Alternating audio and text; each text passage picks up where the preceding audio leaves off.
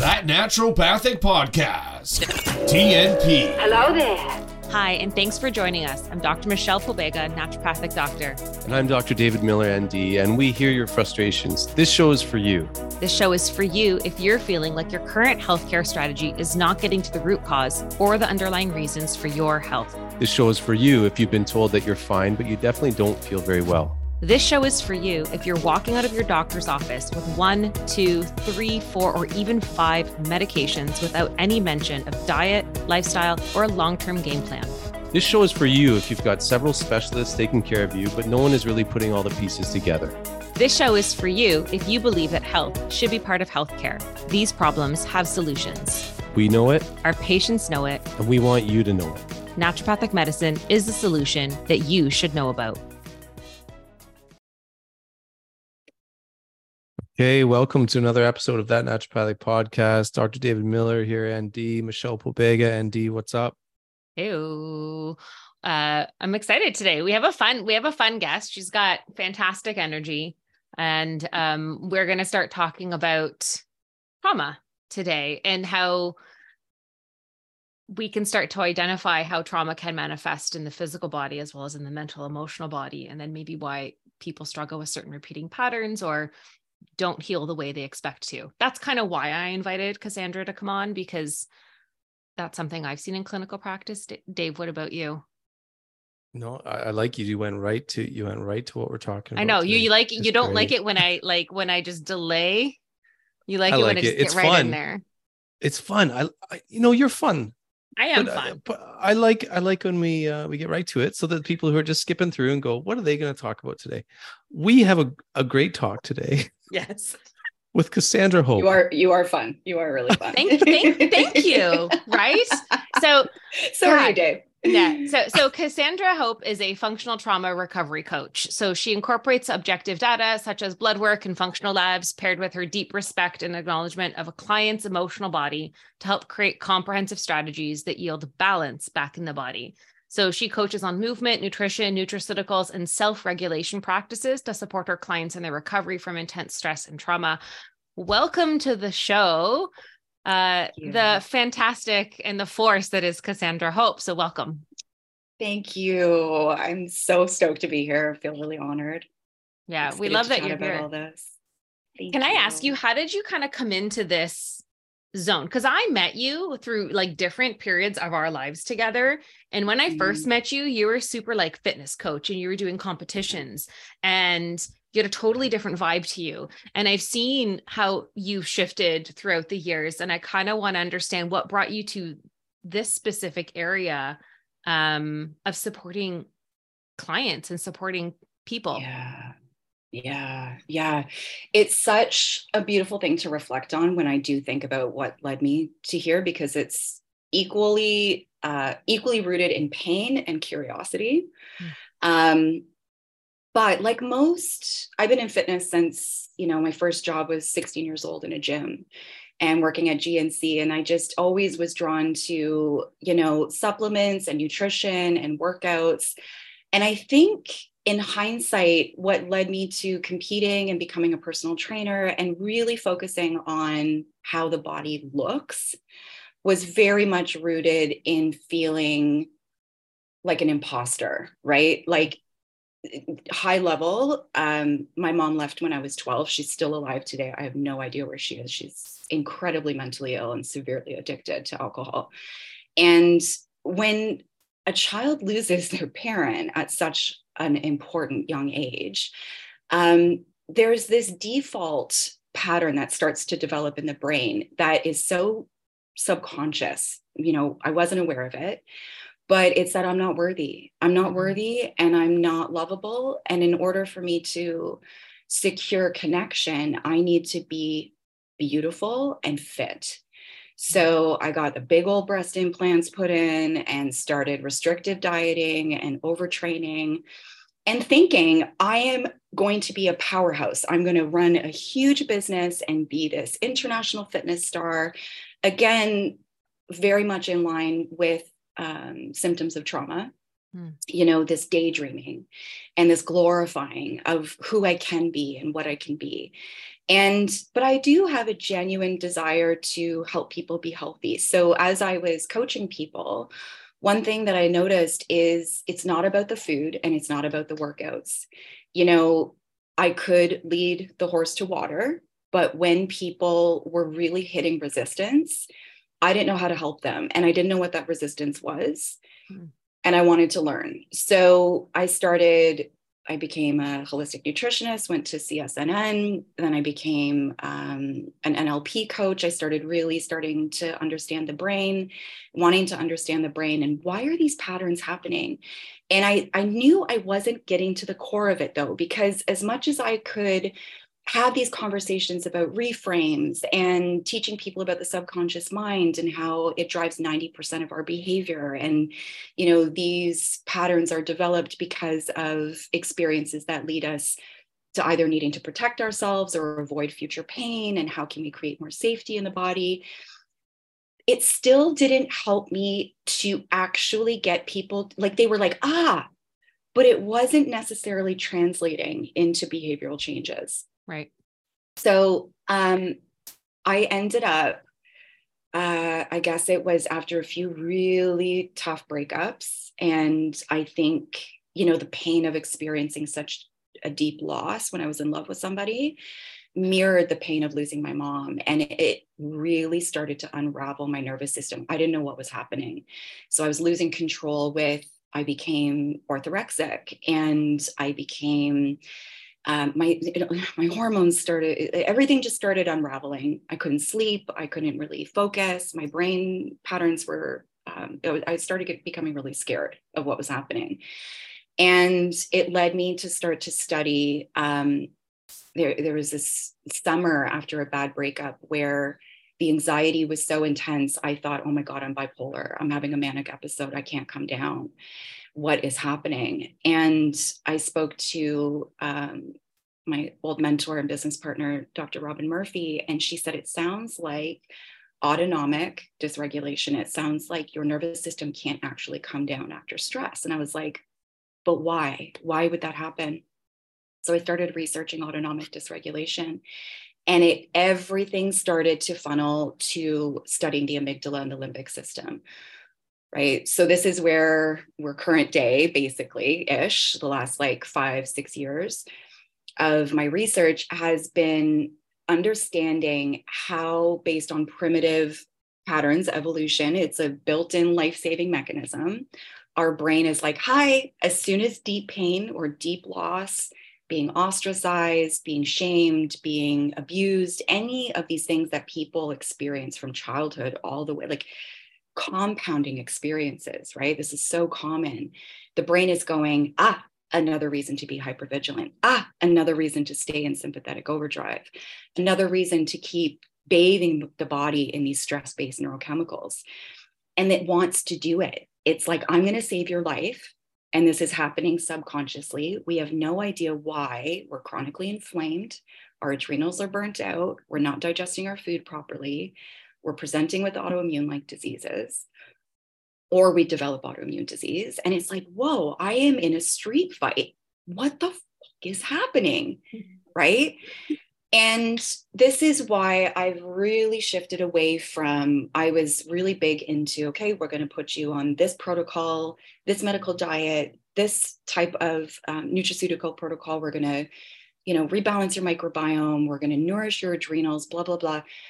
But I was like, if I can start to teach the art of teaching people how to recognize the signs of limbic system impairment or limbic system activation, the fire alarm part of the brain, and help them to understand when I think like this, when I speak like this, when I behave like this, these are actual black and white symptoms that I am activating the pro inflammatory part of my nervous system.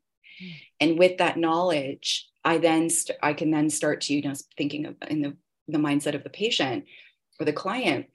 I can then start to incorporate these self-regulating techniques to hijack my brain, which is the power that the brain has. I am so fascinated by how strong it is to keep us in these unconscious patterns. So I teach people, you literally are in, a straight street fight. You are taking all of this energy to go against the brain's natural inclination to want to save your life and actually teach it how to calm down. Mm. It doesn't surrender to that easily. But the thing that I've noticed that has been the most profound shift is to actually reparent ourselves. So instead of going, ah, I recognize the symptom and I'm going to start breathing or I'm going to start stretching or I'm going to shake, let's say, which is a lot of the somatic practices. What has been so incredibly profound at helping to heal the body is to step in and narrate the problem as the parent you wish you had in the moment. Hmm. The tone of voice, the softness, the compassion, the not making you wrong, not making you broken for being back in that pattern, right? What do we always want from our parents? Unconditional love and empathy. And the nervous system is hardwired to let go of that need to be hypervigilant and self protective. When we can step in, it doesn't know the difference between whether it's us, whether it's a therapist, or whether it's our own mother it is going to respond positively to that unconditional love, that self soothing, that compassion and empathy. And then you can get into the physical practices. Okay, I'm going to breathe, I'm going to expand, I'm going to XYZ. So I've shifted a lot away, a, a, a huge amount away from medical diets and nutraceuticals. And I really teach a lot about how the nervous system behaves and what it responds well to. Awesome. yeah. That's so awesome. So right, Dave? That's why I asked her to come on. Yeah, yeah. I'm just listening, going, this is awesome. Yeah. I feel like it's so funny because I I I encounter this in clinical practice like you. I don't have the skill set. I mean to yeah same to, to, even properly guide somebody to water in the same sense that maybe a therapist a somatic therapist an intuitive counselor or whatever in that sphere can do that and i and i'm still limited to the nutraceuticals the dietary practices yeah. or lifestyle changes and stuff but then when i have someone coming coming in they're like i couldn't do it this month and i didn't do it and i could only do this and then they're like i didn't i don't want to do that or it's like there's it's like they don't it's almost like they don't want to get better and then i start to see mm. the trauma response where it's like it's safer for you to stay where you are than to try to change because change sets off the yeah. fire alarm right or anything yeah. that's change so and that's where i have to refer out. And i and and i hope that my clients will take that and bite at it because it's not it's not easy work to start to face your shadow self but i feel like that's where the true healing lies. Yeah. Because otherwise you know i can give people all the best advice but if they don't get, if they can't get out of their own way and apply it then it's really just like what's the, it, it doesn't do much. Yep. Yeah so yeah, does does the yeah. Yeah does does this is okay so michelle brought up shadow. You didn't bring it up but i think it's really neat. Oh no i think it's a really uh, interesting kind of conversation. Is shadow related to this trauma in any way? And and um you know if if not you can just tell me. But if it if it is related then i'd love to know how it expresses itself in a way that because shadow is it's hard for you to see yourself right? I mean i i have it in myself and other people often can see your shadow easier like is there a bit of shadow whispering that you're doing at all or is it am i completely off with the shadow being related to the trauma it's totally related and i think it just depends on the type of words somebody wants to use to describe how the patient is presenting, um, will develop these self protective behavior patterns, right? To either not allow us to be wrong because being wrong was too painful in the family unit, or needing, it's usually about the level of vulnerability that they're comfortable having in uh, social interactions in interpersonal relationships. So Hmm. The shadow parts of us will develop either um, through nurture, like we mimic our parents or our community, how we were raised and what we saw. And we'll start to adopt those as part of our personality. But the, the work in unraveling, you know, the quote unquote shadow is really helping people, usually, you know, when they're in a hypnosis state, a very safe state with somebody that they've developed um, a lot of safety with, whether that's a somatic therapist or a psychotherapist, a hypnotherapist. Um, even with themselves, you know, the, the dynamic neural retraining system, um, DNRS, um, is a wonderful program that I would highly recommend any ND who feels trapped for time to refer, or the Gupta program. The, both of them are great at um, giving your patient the tools that they need to self regulate on their own outside of your sessions. But usually it's when they're in a, the amygdala is calmed down, they've got their prefrontal cortex online so executive function, memory, you know, um, social engagement, their vagus nerve is probably activated. Um, they're, you know, just in a more safe kind of space to receive. And when you can offer them the opportunity to explore who they really are outside of the trauma response. So the need to be right, disarming that need to be right, getting them into a vulnerable place, and helping them to actually suss out what it feels like for them with that conflict, right? And what is actually true for you? When you take all of the cloak and mirrors and the smoke and mirrors or whatever that you take all of that defense away what are you left with? And they start to build a relationship with their true essence with their true emotion outside of the defensiveness. And with help they can start to bring that into relationships in future, you know, when there's future conflict or triggers, and they can say, oh, yeah, I remember. I remember that conversation. It's been downloaded into the prefrontal cortex, it's in the nervous system. And they can start to choose alternate ways of either their self, like sh- how they self limit in their beliefs about themselves or the world. Um, it can shift their level of safety with other people and help them to realize I do have agency. I can implement boundaries. I am not so unsafe to where I need to react with a sharp tongue or hurtful words or shutting down, ignoring, abusing, whatever the case might be, all these things that get put in the funnel of, of shadow work. Um, but it really is the reparenting. It's the reparenting piece, whether it's with a really great therapist or reading lots of great books, or, you know, for people who don't have the funds, maybe you're following the education um, of a few really skilled people on YouTube, uh, renting books from the library.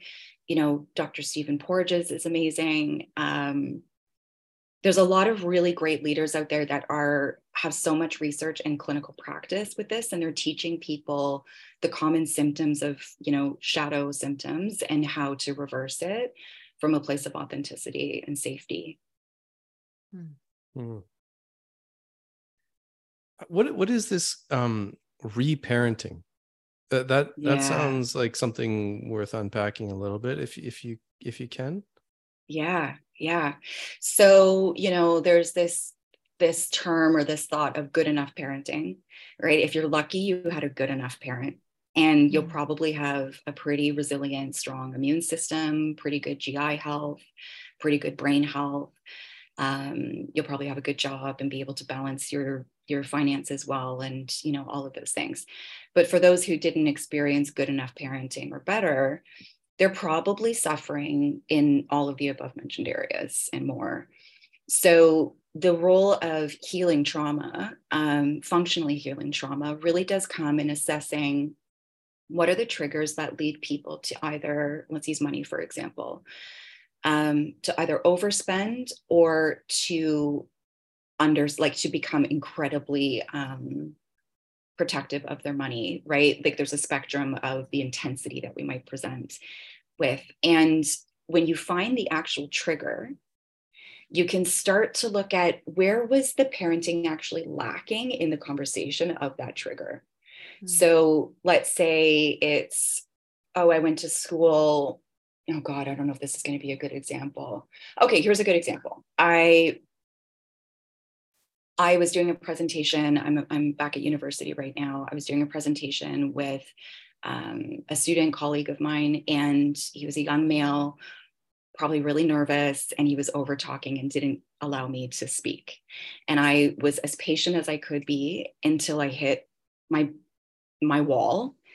And instead of being, you know, getting into conflict, I just left the presentation and I went and sat down. And to me, that spoke volumes too. I was like, you know, like, dude, you're being rude and not creating space for me. And I had to unpack it in the sense that when I look at my family experiences, the role that a male had controlling over a female, not allowing her to speak, um, not showing her respect, you know, all of these things I needed to sit with and actually reparent myself when I got home to break down what was actually happening and to remind myself you have the capacity, you have agency to have a conversation with that person afterward, right? To speak to the prof afterward, to XYZ, right? But whatever I didn't get in my family unit when those conflicts were happening between the man and woman, father, mother, whatever,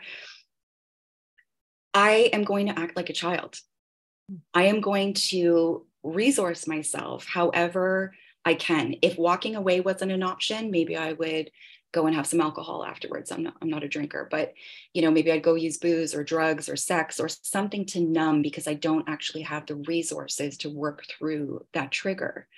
So the reparenting process is going, what were you feeling in that moment? What was the narrative or the process that was lacking from a healthy adult brain? And how do I reinstate that or how do I groove that? And it's it's like skiing down a hill, right? The fresh, fresh snow, it's pretty tough the first time you ski. But the more you do it, the easier the pattern gets and the easier the ski is. And it's the same with behavior. It's like we have to catch it, we have to create a new neural pathway, and we have to nurture that neural pathway from a place of calm, adult, rational, a rational place. Otherwise, we really are behaving just from the fire alarm system in the brain, mm. which the issue with these patients that aren't resolving, when that's happening day in and day out with work issues and traffic and kids and money and all of these things, their visceral organ uh, function actually um, suffers. They're not getting the blood, nutrient, oxygen flow to those visceral organs because they're stuck in fight or flight right? Their mm-hmm. blood sugar's dysregulated. Um, all of these host of health issues start to happen. So I feel like, you know, it's such a beautiful, comprehensive approach to. Yes, we need the nutraceuticals. We do. We need the medical diet sometimes. We do. We really do. But how do we I don't even want to say convince them, but how do we get them to have a snapshot, a picture of understanding what's happening with their nervous system bypass shame and actually get curious about it and go, mm. oh man, that sounds really cool. How do I learn more about that? And that's an, I think it's an art form. I like that you said the bypass shame because I think a lot of people there's a lot of there's still a lot of stigma amount around what people's ideas interpretations of mental health is and it doesn't mean you have to have a psychiatric diagnosis to start to work with someone and unpack your things we're human and we all carry a lot of baggage that maybe we didn't intend to we've accumulated for very from various experiences and we don't always realize how it like like where you're talking about we don't always realize how it's actually driving our actions our emotions our thoughts our reactions yeah. and i think everybody would greatly benefit from beginning to learn how to reparent themselves yeah. and identify those moments, right? I mean, it, it, it, yes, like yes, the nutraceuticals, yes, the diet. Like people eat garbage diets, but then you also have to wonder: is like what when you have the option to eat in a way that honors your body, and you and you know this, but you still choose McDonald's on a daily basis or Uber Eats every day. What is the driving force behind that? Because that's really yeah. that's really it. Yeah, yeah it really is. There's so much juiciness there mm. that often doesn't get unpacked because yeah. I think this research is still pretty new. It I think it will become fairly common. I hope so. Um, yeah, and I'm I'm very political and I won't bring all my politics to the table here today, but I do think it's by design. And I think, you know, part of the resistance of what's happened with um, you know what's happened in canada and north america with this settler capitalistic you know super um, capitalistic driven society that we live in it doesn't allow for family units to take the time to slow down and hmm. really mm. teach and parent while they're in their window of tolerance everybody is so freaking stressed and maxed yeah. out that we're not given the amount of time needed. We would have communities, we would have not just our parents, we'd have sisters, brothers, aunts, uncles, you know, people that weren't our family, but treated us like their children, and they would teach us their wisdom. They would teach us the ways of human emotion and interpersonal relationships. And now we're being raised by iPads and TVs. And I'm not shitting on parents. I can, I'm not a parent, but I can imagine how hard it is. We don't live in a society that really fosters and nurtures this, this way of being. I agree.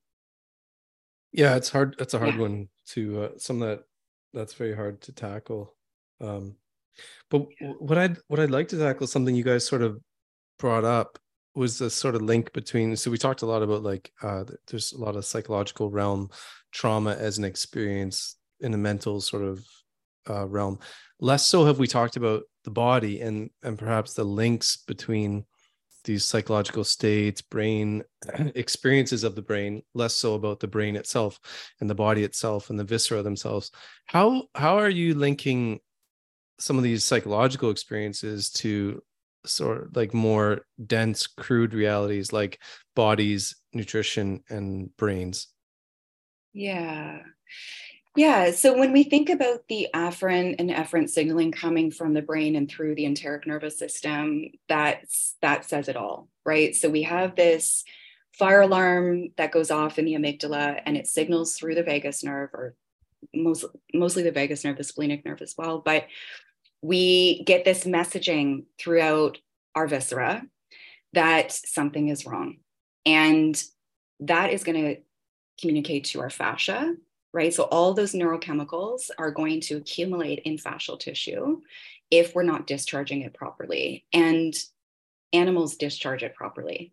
Animals, we see it. This is a common um, kind of description of how animals effectively clear trauma from the body. But after a, a possible attack or almost being killed, they finally get to safe ground and they shake. And you'll see them. Zebras do it, and any animal, they all do it. They shake it up. Oh, we don't we hold it in, we hold it in, and it sits in our fascia and in our cells and it accumulates. So it'll either accumulate adhesions or pain, inflammation. It'll kind of foster, because the environment, as we know, is everything, right? Um, intracellular, extracellular space is um, challenged. It's challenged because it's supposed to have a certain type of neurochemistry around it. And it's just bathed with these pro inflammatory neurochemicals all the time. Um, so then what ends up happening is the more we engage with these patterns without actually somatically clearing it from the body, whether that's with an osteopath or a cranial sacral therapist or a somatic therapist or us doing our own body work, um, there are many different ways to do it. We don't always need a practitioner. We can, we're animals, we can do it ourselves as well. We just have to learn how and when are the signs and symptoms of having neurochem- pro-inflammatory neurochemicals accumulate and what is our toolbox what do i like to do so for me it's self-myofascial release it's um, definitely with my somatic therapist i do a lot of lymph drainage and lymph support to help to move this stuff through because when the trauma depending you know, we haven't gotten into the polyvagal theory yet, but if you're in a freeze state, right, which is a very common trauma response, a lot of our functions in the body also freeze, including mm-hmm. lymph drainage. So when we can start to go, oh, I present a lot in a freeze fawn response, let's say, um, or somebody else, you know, more of um, like a hypo dorsal vagal response, some more depression, apathy. They're not moving a lot. And they go, ah, okay, without the shame and judgment, I'm in another dorsal, dorsal vagal response or freeze response. I am going to activate or clear some of these neurochemicals consciously because I know it's good for my health. And they develop a toolbox. You know, I've tried many different things. I've got maybe 10 of my favorite go tos. And I really encourage people to find start to get curious, you know, like read blogs, consult your practitioners, read books, go on YouTube, and start to learn how are some of the ways that I can clear these neurochemicals from my fascial networks and my my body and see what you like, see what you're drawn to, and start to engage with it as much as you can. Whenever it's And- happening, move it out. And should it feel should all these things feel good? Because that's one one of the things i find with if i do uh the visceral manipulation osteopathic mobs well if i do them well that's a big if uh and with like some degree of skill and specificity they they are actually enjoyable and feel good. Is Mhm. what about because i don't know much about these other body-based therapies that you that you're speaking of. Are they generally like a comfortable thing? There's something that like feels soothing and good or are they kind of no pain no gain thing yeah good so it question. depends on the medium. Yeah very good question. And it depends on the amount of neurochemicals that have accumulated. So when i'm doing um, fascial releasing with people whether i'm teaching them how to do it on their own using balls and bands and rollers or if i've got them on the table myself and i'm doing it with the straps um, the, the fascial stretching sometimes the first second third up to maybe 10 times can be quite uncomfortable and painful. There's a lot being released um, but it does give way. It starts to create bandwidth and the pain decreases. Um, with my somatic therapist, for example, by the time we're done the session, I feel incredible because in the moment we go through, you know, there there might be five, ten minutes, depending on what we're going through, um, what we're addressing, where yeah, I could be sweating, I could be nauseous, I could be um, shaking, not good shaking, like trembling with fear. Mhm. Um, but once we ride the wave, and I think a lot of people avoid somatic therapy because they don't want to feel those things. It reminds them of the original abandonment or the original pain and trauma. And they're like, I don't want to go back to that. And I'm like, I know, but it's never as bad as it was originally. A. Mhm. And B, we survive the storm, and that builds self confidence and resiliency. It builds that that awareness that I'm not as fragile as I might subconsciously think I am. I can weather these storms and come out stronger. Um, but generally, it should feel pretty good. Yeah. hmm Well, I remember, I think I, I remember talking to you about this where sometimes there's a resistance for people to go to explore this further because they don't want to go through the, the pain. They don't want to feel exhausted after because it's it's deeper work. And then you have to be able to recover after. And then they're like, I have a bunch of kids I got to take care of and this and this. So it's hard for sometimes people to create space for this. Um, it feels Yeah. scary to do so.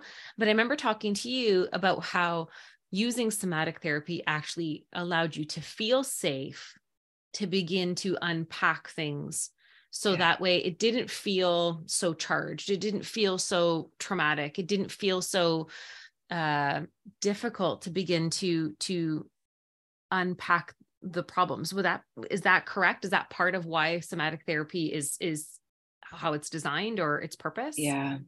Yeah. So when you think about, I love to give this as a um, as an analogy. So if you think about the amount of time it takes to raise an infant from birth to let's say six years old, where they're pretty independent and they've got a good grasp on, okay, this is what days look like, this is what school looks like, this is what family looks like, and I kind of get the world, right?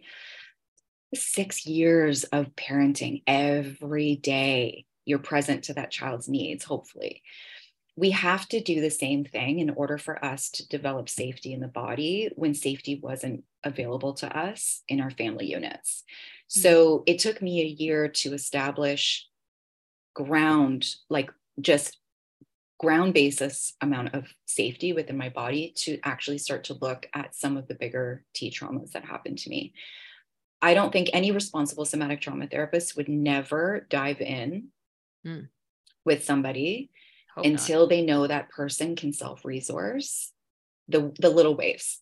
If they're self-resourcing in the little waves, then I know it's responsible to go in and we can start to look at the tougher stuff. Right. Um, but it does, it takes a lot of time.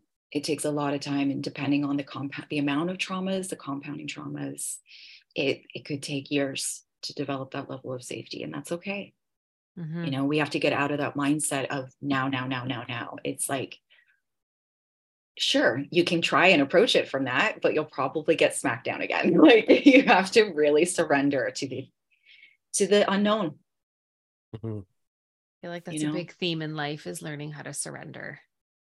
Everyone wants to try to hyper control everything around them. I'm guilty of this. Um, Yeah. And learning to surrender is ooh, it's a vulnerable act and it's Yeah. it's tough. Even in a safe environment, it's hard to like sometimes surrender. Right. So uh yeah. You said something about polyvagal, something, something. Mm. You're like, we haven't even unpacked that. Do, do you want to touch on that?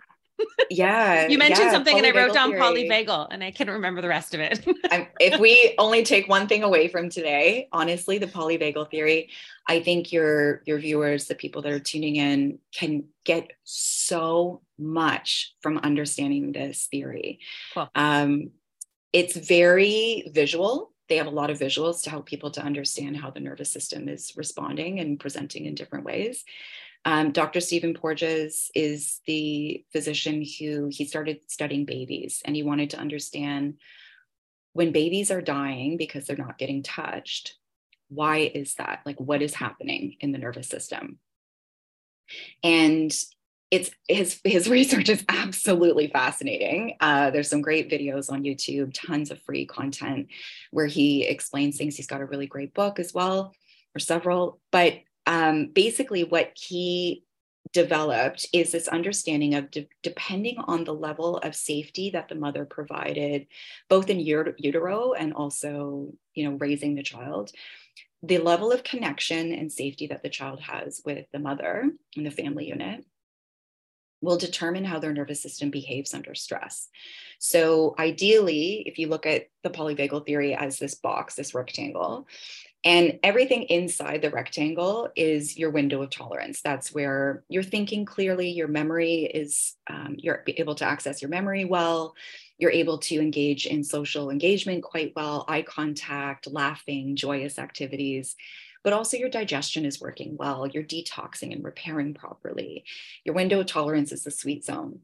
And when something happens, right, and this isn't only interpersonal relationships and external trauma, it can also be if somebody gets sick.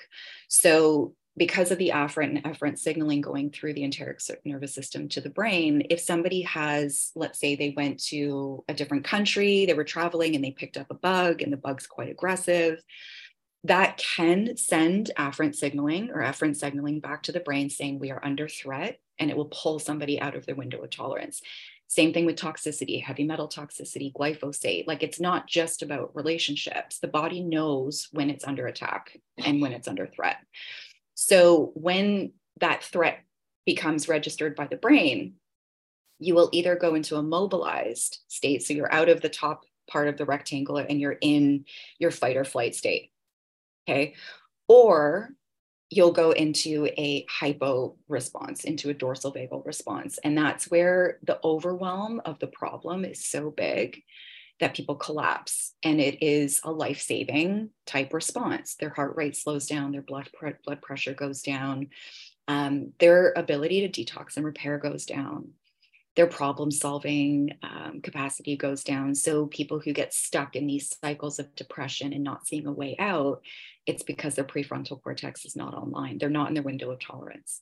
So, there are actual exercises that you can do with people if they're working with a polyvagal trained practitioner to help them to say, okay, when you're in a mobilized state, you're going to try these practices to get back into your window of tolerance. Or if you're in a depressed hypo kind of dorsal response, you can do these things to kind of hack the nervous system. You're trying to encourage it to get back into its window of tolerance, but also building bandwidth or reducing allostatic load. So, allostatic load being the amount of stress that the nervous system is carrying and not able to, or not, doesn't know how to clear it.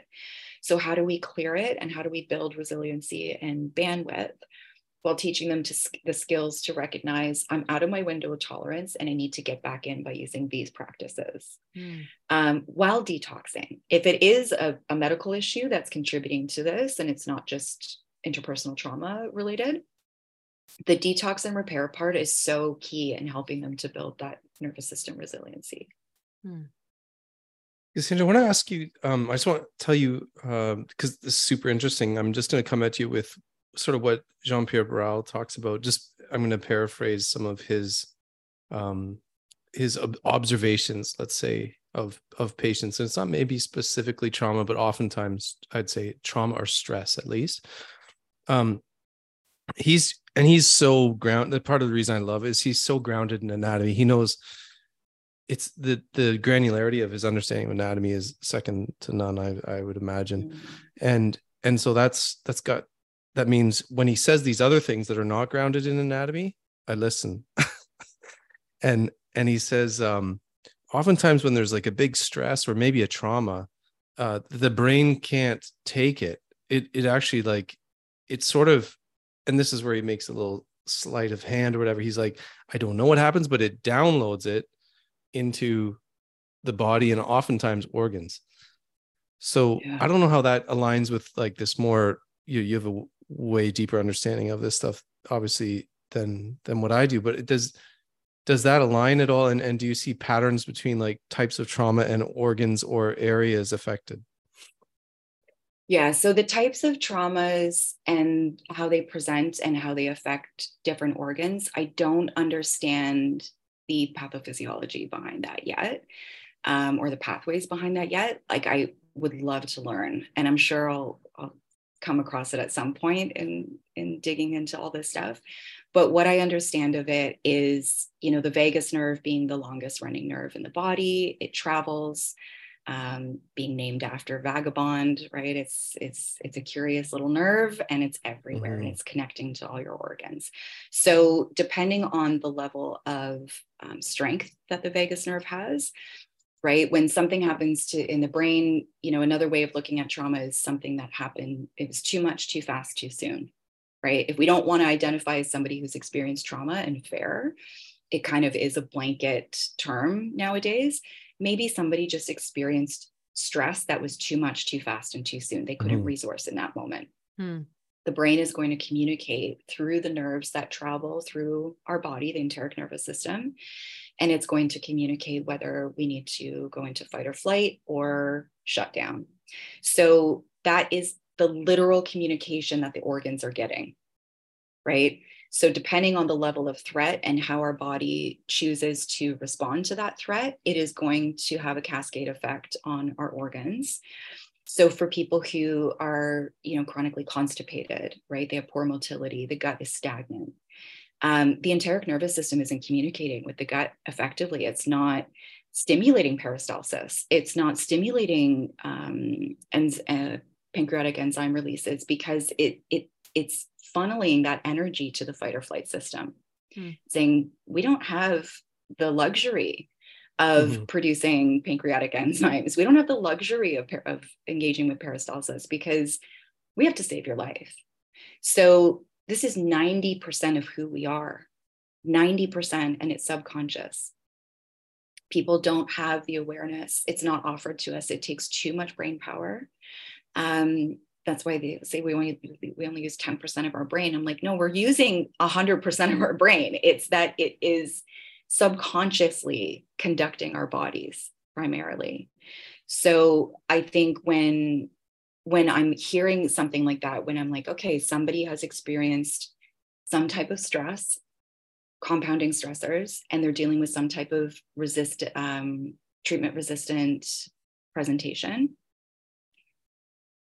it's not the pills the protocol the practitioner it's not there's not they're not wrong. It's i mean maybe they are right? But generally it's that this information that's being passed down subconsciously this well grooved pattern is communicating to all of those efferent nerves those enteric nerves and um, changing the way our organs behave the blood flow nutrient flow oxygen flow it just starves them Do you see more of a pattern with certain traumas? Because in Chinese medicine, it's like the stomach can be a lot of the worry.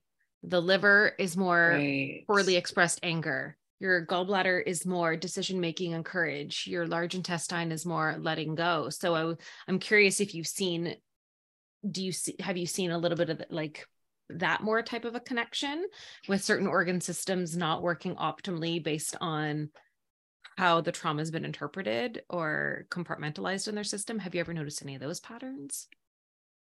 I would just be regurgitating what I've heard Yeah. through Chinese medicine. I don't understand why, Yeah. but yes, I mean definitely the the concept of somebody not being able to let go and dealing with constipation or small intestine issues Mhm. or large intestine issues. Um, you know, anger being related to the liver. I'm like, why? Why Mhm. though? Tell me why.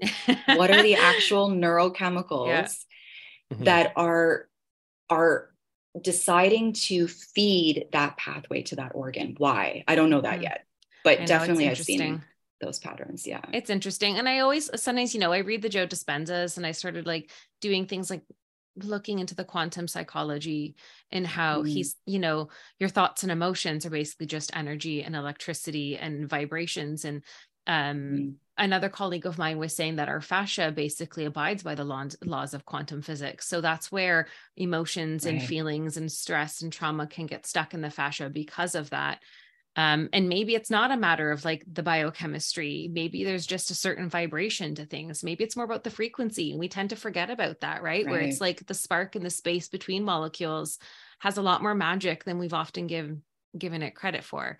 So Yeah. um I always I always think about those types of things. And I've also heard like something that happens extremely traumatic can be passed down transgenerationally because it's too much for one person to physically unpack. Like people who were part of war torn countries it gets passed down because each generation is meant to kind of like unpack that trauma because it's too much for one person. It would be too difficult. So I, like hearing things like that is always it's always interesting to like the body's kind of cool how it's just like no this is too much we're going to just kind of like seed that down the way like Yeah, the in, okay, so the intergenerational trauma piece was really fascinating. It is very fascinating to me. Um, and something clicked with me this year with working with my psychotherapist who does the somatic therapy with me. Um, so can I get a little deep here? yeah Okay. please So my birth mother was um, severely abused, physically and sexually abused, and trafficked as um, a young woman. Yes, by her own family. So she um, developed a, she got cervical cancer and needed a hysterectomy. Hmm. Um, but she had a lot of issues with her urogenital system, obviously, right? And rightfully so. So here comes Cassandra, you know, mom leaves when when I'm 12 and I'm with my dad and this very cold British stepmom, you know, raising me through my teen years. And I start having sex and I start, you know, getting into boys and all this. And I start developing these same urogenital um, symptoms, chronic UTIs, chronic everything, uh, yeast infections, BV. It was chronic, chronic, chronic. And I was young. I was like, what is happening? And this went on uh, for decades until recently. And when I was talking to my psychotherapist about this, and I said, I'm plagued because of intergenerational trauma. I knew enough to know that what had happened to my mom had been passed down to me. And now here I am presenting with all of these trauma symptoms, right? And she said, It's only when your environment matches the threat. Hmm. Epigenetics are such where the trauma presentations will only present when you're in the same environment that the trauma happened to your elders, to your, you know, the people who are passing it down to you. And it really is, I want to say, yes, it can be to titrate the pain down intergenerationally. But from what I've understood and what, what I've understood in my research is that it's actually built in life saving mechanisms. It's Mm. built to help us to go, ah, there's a problem here. There's a problem here. Whether it's dust and mold, that's the environmental trigger, whether it's unsafe relationships with, you know, unhealthy sexual partners that aren't treating you with love and kindness and you know the trauma compounds it just keeps repeating itself when you don't know how to ground yourself and create boundaries and have all of these healthy you know mechanisms and relationships genetics are such where they can recognize you are again in a similar situation where you are unsafe. You're not being honored protected. Um, you know you're in a sexual you know whatever the case might be. And it starts to shift your methylation. It starts Mm. to shift the way that you respond to that environment. Hmm. whether it's your sexual partner's bacteria and their microbiome or their neurochemicals their pheromones whatever it is So, my work this year has been to be sexually sober, which I have been. It's been the most profound year of my life because I'm now witnessing what is happening to my what I thought was an incurable issue when I remove myself from the environment. Hmm. And now my job is to reparent myself, slow down, choose appropriately, not just with men and sexual partners, but also my environment. I'm severely intolerant to mold, mm. right? So to say, okay, I'm going to act as the parent, the grounded parent, I am going to slow down, create the boundaries, ask the questions, implement protection when needed. I wear my mold mask when I'm at U of T because it's gross in old buildings. Like we have to learn how to recognize when the environmental triggers are affecting our methylation and our immune responses.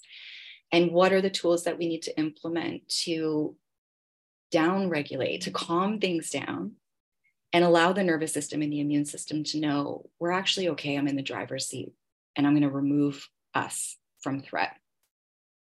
That's an interesting perspective at that. Yeah. Mm-hmm. Yeah. Environment's everything. Yeah. But learned behavior too and and and you know self-worth and all that stuff, right? Mm-hmm. Like it it all compounds and then the environment adds another layer of alarm bells, right? Like it's just there's so many things. There's so much to being there's human. so much there's so much to being human like it's actually wild and then yeah. dave and i talk about this we're like as naturopaths like you have there's so much you have to try to like fit together and then yeah. it's sometimes it's still it's still not enough because the body and being human is so complex but and so beautiful and brilliant but it's just like yeah. oh man and you'll never know it all that's the that's the part you have to it's yeah. it's fun we have to like courageously keep trying to figure stuff out knowing that we'll never yeah. figure it all out perfectly but we keep you know keep trying yeah it's hard work right I feel like you guys have a really tough job because you're not working with mm-hmm. people that are in their ideal state in the world. Mm-hmm. We're dealing with all of these untested chemicals and this incredible um, demand on our nervous system to perform, perform, perform. And you're trying to work with the laws of, you know, physics. Like you understand the way the body works and humans work, but it's like they're not in their ideal state and it's an uphill battle. Yeah. Mm. Having them to you know, my girlfriend always says it's like redlining in a car. You got to gear down. You're in fifth gear, go, you're at 5,000, 6,000 RPMs. How do we get you to gear down? You know? Mm. God. Yeah. What um I just want to touch on something before we kind of wrap things up a bit, but mm-hmm. um you mentioned this a few times and I just want to understand a little bit more because I've I've I don't think I I think I've heard the term somatic therapist, but I think um, you brought up a few things where you really do things physically. So you brought up like shaking or things like what are some examples mm-hmm. of like mm-hmm. what that would entail to to release things on a physical level? Mm-hmm. Can you mm-hmm. what because okay, so fascial stretching was one and you offer that service you know go go team cassandra um but some and then also like dave does like the visceral stuff i send people to mm-hmm. osteopaths mm. there's also this cool resource called human garage where they teach people how to do their own fascial stretching um, with like mm. specific types of twists and breath work to help release mm. a little bit of mm. the stress that might be held in the fascia there are resources but somatic therapy is something um you know very more specific i guess can you give us a couple of examples of what that could look like yeah. So the way that my therapist um, does it with me is she'll say once we drop in, um, so just high level point, we do a couple deep breaths, we drop into the body. Um, and I'll answer more of that in a second. uh, just what's in the chat. But yeah. Um, and uh, and once we recognize there's you know we always start with the head face or neck so if there's jaw tension or jaw pain let's say or my throat feels inflamed and kind of tight and swollen a little bit you know when you get upset and you're like holding a lot of energy in the throat and she'll say okay i want you to just observe observe it you're just going to watch it and see how it shifts and as you start to just observe she's like what does it feel like you want to stay out of story there's no story. It's not, oh, because this happened. It's it's tingly, it's hot, it's void, it's heavy. Mhm. And you start to notice, you know, the sensation. And then it might dissipate, it might move, it might shift into the chest or the back or whatever. You're literally following your body's pattern. And once it stops and you're at a point where it's just kind of hanging out there, she'll say, Okay, do you need breath, touch, or movement? And she'll leave it up to me to intuitive, intuitively decide, Oh, I need to up and just breathe and stretch it out or open my chin and allow this area to open up and try and send breath to the area, right? So, breath, touch, or movement always. Sometimes she'll have me shake, but I'm incredibly resistant to shaking. And that mm. really is part of the trauma. And you don't like something that kind of pisses me off. And I know people are doing it in with the best intentions and nobody's trying to hurt anybody. But there are some somatic coaches that will just jump right into shaking with somebody, for example. And that, depending on the type of trauma that somebody's experienced, that can really put them into um, reactivate the trauma. It's quite unsafe. Hmm. You want to make sure that they're ready. And when she has me shake, I'm she says micro, like you're trying to just flick water off the ends of your fingertips. Micro. You're not doing this huge because it, it the chemicals are going to get released when we shake. We know that from our chat earlier, right? And when you dump all of these stress-based neurochemicals into the bloodstream, it's overwhelming for the nervous system. So you want to choose the appropriate type of either breath, touch, or movement. Like Wim Hof breathing is incredible. I Mm. absolutely love it. Mhm. But it's like hyperventilating and it can send somebody into a trauma state if they're not the right candidate for it. Right. Um, so yeah, it's it it it's something that I would definitely encourage people to spend a lot of time learning how to develop safety first Mhm. before starting to do something even as simple as shaking on your own. Okay. Cool. Good to know. Thank you. Um, Yeah. Cassandra, tell um I have a, like a three two part question and then a follow up question. Yeah, bring it. How can people get a hold of you? Is question number one. Yeah. Can you tell our audience how they can get a hold of you so that they can actually come to see you for some of your offerings, um, as well as just follow you because you exp- you express a lot of stuff, you share a lot in your social media platform, and I think it's really great. So, um, tell the audience how they can connect with you. Uh, yeah, so I'm most active on Instagram. So Be Well with Cassandra Hope is my handle. I do have a website, Be Well with Hope, but it's just kind of, you know, websites are like whatever nowadays. I don't do much on it. Got it. Um, but you can also find me. I work out of Longev Clinic in Corktown, Toronto on King East. Um, and that's where I, I practice all of this fascial stretch, nutrition coaching, um, all of it. Perfect. And what would you say is your ideal type of person to work with, or, um, Mm. or what do you seem to attract a lot of?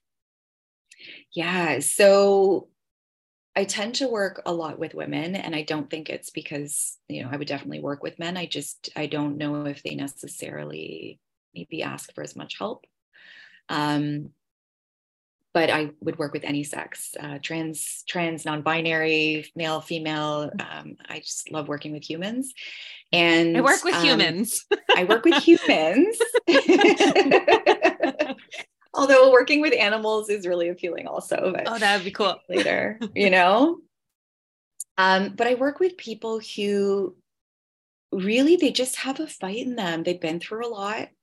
They know that there's more available to them. They know that there's more peace and healing available to them, and they just haven't cracked the code yet. Uh, I work with people who are open minded. So, those who are quite convinced that healing is hard, uh, that is not available to them, or that um, I have to convince them, I we we won't work well together. I'm Mhm. I'm not the type of person that's going to convince you that you're worthy or capable of healing. Mhm. Um, but I do really like working with people who are like, I'm here to learn. I have an open mind. I know this is going to be tough, possibly, um, but I'm here for it. I want to do it, and and we geek out together. You know. Neat. So, what's next for you? You kind of gave a few hints about um, doing some stuff at U of T. So, what's next on the trajectory for you, my love? Yeah, thank you. Um, so with all of this coaching, I realized it was the this the most to, to be the how do I say this? To have the most integrity as a practitioner and the trajectory that I was on, I realized it's really important for me to get my degree. Um, so I've come back to university. I'm at U of T right now, uh, entering one year's uh, year one in my science program with the goal of becoming a neuroscientist. And I will, after having my neuroscience degree, I'll um, focus on psychology. So doing my, it, uh, the goal is probably to end up doing, um, uh, I was going to say psychotherapy. Um, but that might change. I'm so into research. I I might get into policy. I um I have a really big issue with our systems in mm-hmm. place. Um, so I'm really I know neuroscience and and the sciences is what I'm going to focus on, but how I'm going to kind of bring that to the world after, I'm not exactly sure yet. I'm excited for what you bring into the world. You have a lot of Thank passion you. and drive and a lot of integrity. So I'm excited to see what's Thank in you. your future. I'm excited too. We'll be eating grilled cheese and talking with Renato while we unpack it all. yeah, we'll have some pretty awesome conversations. Unfortunately, we'll be broadcast on the podcast, so you guys are just gonna no. have to just you're gonna have to just follow Cassandra to to get all the goods from her Aww. from her Instagram yourselves. thank you. Yes, thank you.